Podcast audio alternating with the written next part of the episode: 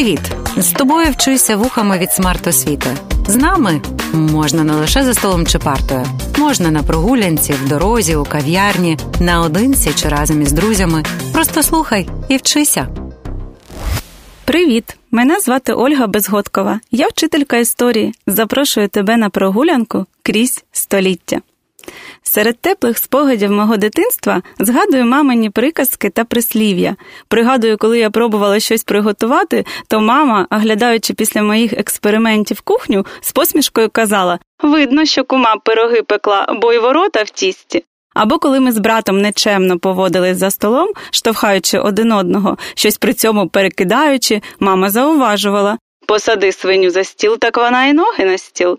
Мама багато знала українських приказок та прислів'їв, а ми з братом несвідомо якось їх запам'ятовували та при нагоді у садочку чи школі видавали, чим дещо дивували людей, бо у радянських, а фактично російських школах зрідка таке можна було почути. Отак, завдяки мамі, я і дотепер не байдужа до українських приказок та прислів'їв. Тож пропоную сьогодні розповісти тобі про казацькі повстання 17 століття, послуговуючись різним українським влучним фольклором.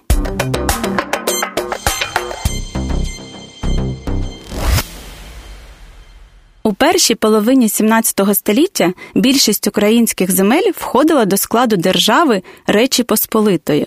Отже, українські козаки були підданими польської держави, і саме проти польської влади і були спрямовані всі козацькі повстання, про які я тобі розповім. Ще не раз сьогодні ти почуєш словосполучення реєстрові козаки. А нагадаю, це ті козаки, котрих Річ Посполита взяла на військову службу, дала привілеї та записала у спеціальний список реєстр.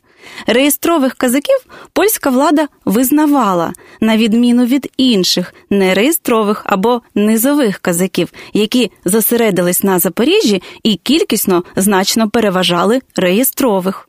Основною причиною перших козацьких повстань ще наприкінці XVI століття було саме бажання козаків збільшити реєстр. Так ось повстання 20-30-х років 17 століття теж мали на меті те саме, адже більшість козаків прагнула стати реєстровими, тобто мати привілеї. Пригадати треба і про Хотинську війну, у якій саме козацтво на чолі зі славетним гетьманом Сагайдачним допомогло перемогти османів. Перед вирішальною битвою, щоб заручитися підтримкою козаків, польський король наобіцяв золоті гори, серед іншого збільшення реєстру і платні. Проте доречною буде приказка. Як топився, так топор обіцяв, а як витягли, то й топорища не дав. Але по завершенню Хотинської війни 40 тисяч козаків до реєстру увійшло всього лише 3 тисячі. Інші козаки повинні були повертатися до панів. Окрім цього, польська влада кинула козаків ще й на гроші, не виплатила обіцяну платню. Отже, вийшло як у приказці Козак хороший, та нема грошей. До того ж, за мирним договором з Османською імперією Річ Посполита гарантувала припинення козацьких походів і спалення Запорозького флоту. Але ж у козаків серце з перцем, тому вони, звісно, порушували заборону щодо походів, а козаки, яких не включили у реєстр, відмовлялися повертатися до панів та виконувати повинності. Адже козача потилиця панам ляхам не хилиться. Таким чином, козакам прийшлося знову зі зброєю в руках захищати свої права. Бо ж, як відомо, козак з біди не заплаче. Повстань цього разу буде аж чотири. Як і раніше, серед учасників були і селяни, адже кріпацтво ніхто не скасовував.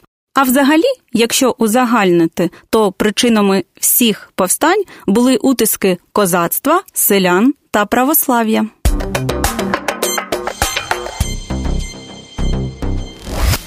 Першим у 17 столітті було повстання під проводом Марка Жмайла 1625 року. Почалося з того, що поляки вирішили приборкати виключених з реєстру козаків які почали хазяйнувати на південній Київщині. Туди перекинули 30-тисячне польське військо на чолі з польським гетьманом Станіславом Канецпольським, а у відповідь спалахнуло повстання під проводом Марка Жмайла. Вирішальною стала битва біля Курукового озера, що неподалік сучасного Кременчука на Полтавщині. Табір козаків, оточений кількома рядами возів, був розташований у болотистій місцевості. Тож, атакуючи, поляки потрапили в трясовину і змушені були з великими втратами відступати.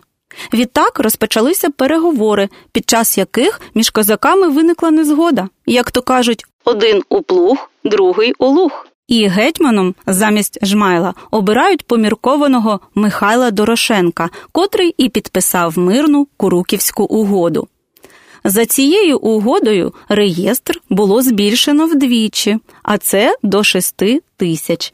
Козакам було обіцяно амністію, тобто помилування, а ще збільшення платні і право обирати гетьмана, якого втім повинен був затверджувати польський король. І ще було створено шість козацьких полків, але разом з цим одна тисяча реєстрових козаків мала постійно перебувати на Запоріжжі, щоб селяни туди не тікали. А ще козакам забороняли втручатися в релігійні справи, здійснювати морські походи та мати відносини з іноземними державами. І от знову більшість козацтва опинилась поза реєстром, тобто поза законом. Виходило, як у приказці звання козаче, а життя собаче. Тож нове повстання не забарилося і почалося вже через п'ять років, у 1630 році. Його очолив гетьман Тарас Федорович Трясило. Все почалося з того, що нереєстровці, які мали свого гетьмана Тараса Федоровича, не бажали коритися реєстровому гетьману Григорію Чорному, щоб присягався полякам приборкати низових козаків. Тарас Федорович з десятитисячним військом вирушив до Черкас, де захопили гетьмана Чорного та стратили за зраду. Далі запорожці захопили Корсунь, Канів, Переяслав. Більшість реєстровців, до речі, згодом приєдналися до повстанців. Федорович закликав і населення вступати до повстанського війська. Зрештою, повстанців стало приблизно 30 тисяч. З гаслом захистити православну церкву до них звернувся митрополит Іов Борецький. І на придушення повстання знову вирушило польське військо на чолі з коронним гетьманом. Майже три тижні тривали бої повстанців з поляками, як то кажуть, пустився в бійку, чуба не жалій. А центральною подією повстання стала Тарасова ніч. Так її у своїй поемі назвав Тарас Шевченко. Травневої ночі невеликий козацький загін непомітно потрапив у польський табір та повністю знищив так звану золоту роту поляків, до якої входило 150 молодих шляхтичів із знатних родів. Це було добірне військо, яке мало охороняти штаб польського гетьмана. Саме через Тарасову ніч поляки визнали поразку і почали переговори. А серед казаків тим часом знайома історія: один у нору, другий у гору. Тобто знову незгода. Колишні реєстровці були за підписання угоди, а Федорович та його прихильники виступали за продовження боротьби. Зрештою, Федорович з десятитисячним військом відступив на Запорожжя, а помірковані козаки підписали Переяславську угоду. За її умовами козаків не карали за отакий виступ. Угода в цілому повторювала Куруківську, але реєстр все ж збільшувався з 6 тисяч до 8 тисяч. Інші, а це нереєстровці, селяни та міщани, були обурені цією угодою, бо відмовлялись знову бути кріпосними.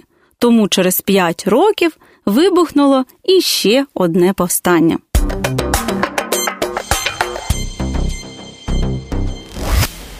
Османська імперія та Кримське ханство безперервно скаржилися на козаків, які, так би мовити, окурювали мушкетним димом стіни татарських та турецьких фортець. Через це османи з кримськими татарами знову погрожували війною Речі Посполитій, тому польська влада вирішила в чергове приборкати козаків. Сейм Речі Посполитої ухвалив побудувати на березі Дніпра під самісіньким носом у запорожців фортецю. Вона, по-перше, мала не пропускати селян втікачів на Запорожжя. По-друге, перешкоджати спуску липових колод по Дніпру, з яких на Січі будували чайки для морських походів. І по-третє, фортеця мала перекрити постачання запорожців провіантам і боєприпасами. Побудувати цю фортецю польська влада доручила французькому інженеру Гійому Левасьору Дебоплану. Він підшукав зручне місце для фортеці на правому березі Дніпра біля першого порогу, який називався Кодацький. Тому фортеця увійшла в історію під назвою Кодак. Сьогодні, до речі, там стоїть селище Старі Кодаки Дніпропетровської області. Фортецю побудували всього за кілька місяців у 1635 році, і її одразу ж зайняв гарнізон із двомастами найманцями. Проте годі й казати, що для козаків ця фортеця була наче кістка в горлі. Але ж, як то кажуть, не журися, казаче, нехай ворог плаче. Козаки вирішили зруйнувати цю фортецю і тим самим піти на нове повстання проти польської шляхти. Цю операцію очолив гетьман війська Запорозького Іван Сулима. На жаль, про життя Сулими українці знають набагато менше, ніж про інших гетьманів, а між іншим, з його життя вийшов бенезлецький серіал. Якщо дуже коротко, то Сулима встиг побути управителем польських маєтків, сходити у морські походи під керівництвом Сагайдачного, потрапити в рабство на османське судно, підняти на ньому бунт, отримати золоту медаль від папи римського і після цього всього повернутися та обікрасти османську фортецю Азов. Цікаво, скажи більше про історію цього казака шукай в нашому інстаграмі. Але найвідоміший Сулима завзяття вже згаданої польської фортеці Кодак. Лише близько місяця простояла ця вершина європейської інженерної думки, на яку поляки, між іншим, витратили купу грошей. Шанси на успіх у козаків були насправді невеликі, як то кажуть, або полковник, або покійник. Козаки в повній темряві підійшли до стін фортеці. Варта не почула наближення сотень запорожців. Такий гучний був шум води на Дніпровському порозі. Стражів біля замкових воріт зняли козацькі розвідники, а самі ворота відкрили. Зрештою, неприступна фортеця була захоплена за лічені години. Гарнізон майже повністю знищили. За наказом отамана були спалені всі дерев'яні укріплення, щоб біля наших рідних порогів і згадки не лишилося про поляків. Ясна річ, польський уряд не заборився з відповіддю. Польське військо рушило на Україну. Гірко про це казати вголос, але під виглядом втікачів у казацький табір потрапили вороги, які і видали сулиму полякам. Під тиском османського і кримсько-татарського послів, які не забули про його походи на Азов, сулиму засудили до страти. Почувши вирок, козацький гетьман попросив лише покласти у свою труну папську медаль. Свідок цього литовський канцлер Альбрехт Радзивіл занотував у своєму щоденнику таке цитую Сумним видовищем представлялося це, як змінюється фортуна. Цей чоловік, що стільки разів наставляв свої шиї ворогам, і рука ворожа його не діткнула, тепер мусив протягти шию катові. Після страти Сулими його чвертували, а частини тіла повісили на міських мурах Варшави. Доречним тут буде прислів'я у козака життя коротке, а слава вічна. До речі, за чотири роки поляки відновили кодак. І ти думаєш, козаки на цей раз її не захопили? А вже ж захопили. І ще кілька слів про французького інженера будівничого кодацької фортеці Боплана. Уяви собі, Він через переслідування гугенотів, так у Франції називали протестантів, змушений був залишити батьківщину. Крутійка доля привела його на довгих 17 років в Україну, де він вступив на службу до Речі Посполитої. Окрім того, що він весь час споруджував укріплення, він ще складав карти та записував відомості про місцеву флору, фауну, господарство, побут, звичаї нашого народу, а також військове мистецтво козаків. І коли через 17 років він повернувся до Франції, то вирішив видати книгу з цими відомостями про наші землі. Отак, у 1660 році у Франції вийшла книга під назвою Опис України.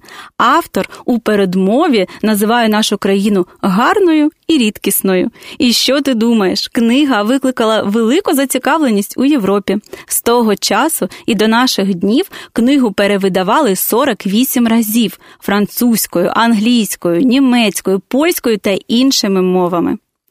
Цікаво, що ця написана французом книга є мало не єдиним джерелом про історію України того часу. Пильнуй у підручниках з історії України за восьмий клас. Ти обов'язково зустрінеш цікаві уривки про козаків саме з цієї книги.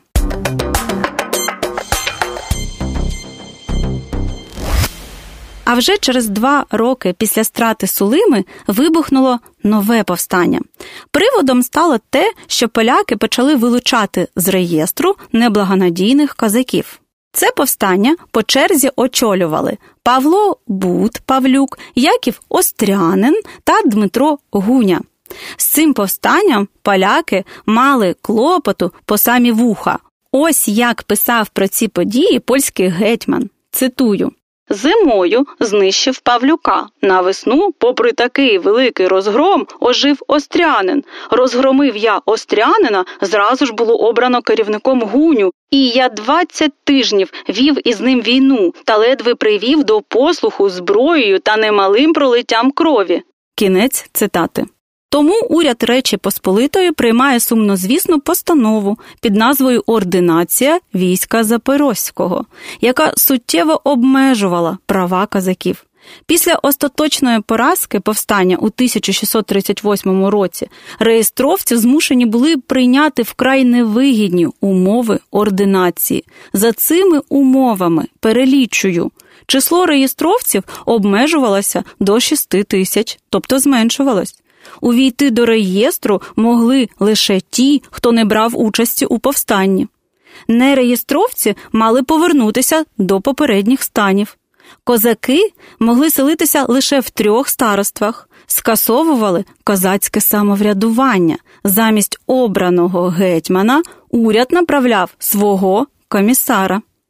Міщанам та селянам заборонялося вступати до казацтва під загрозою конфіскації майна було заборонено навіть видавати доньок заміж за козаків.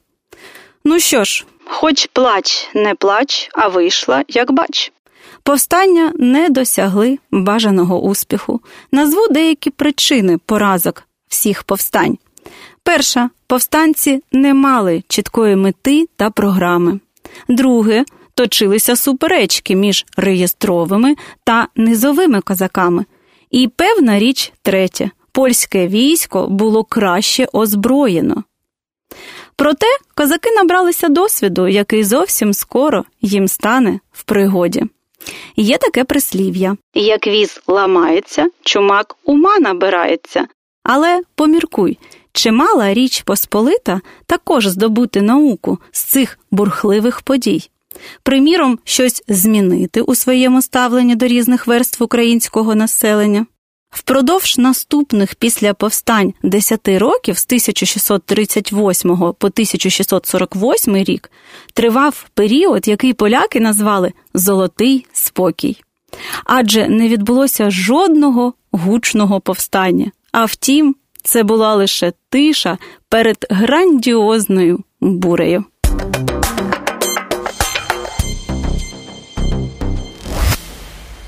Будемо завершувати. Як же влучно про тогочасних козаків написав вже згаданий сьогодні Боплан. Цитую Вони кмітливі й проникливі, дотепні й надзвичайно щедрі, не побиваються за великим багатством, зате дуже люблять свободу, без якої не уявляють собі життя. Задля цього так часто бунтують та повстають проти шляхтичів. Таким чином, рідко коли минає сім чи вісім років, щоб вони не бунтували чи не підіймали повстання проти панів. Кінець цитати. Ну що ж, щойно ми ще раз переконалися, аби творити українську історію за всіх часів треба було нюхати порох. І ось тобі ще одне прислів'я наостанок. І в наше віконце загляне сонце. Тож слухай наші наступні уроки. Дякую за твій час та увагу, що ми разом прогулялися крізь століття. Обов'язково підпишися на наш інстаграм та розкажи друзям про аудіоуроки. З тобою була Ольга Безгодкова. Почуємося! Все буде Україна! Проєкт Вчися вухами реалізовує ГО «Смарт Освіта» в рамках програми сприяння громадській активності Долучайся, що фінансується Агентством США з міжнародного розвитку USAID та здійснюється пакт в Україні. Зміст цього проєкту є винятковою відповідальністю пакт та його партнерів і не обов'язково відображає погляди USAID або уряду США.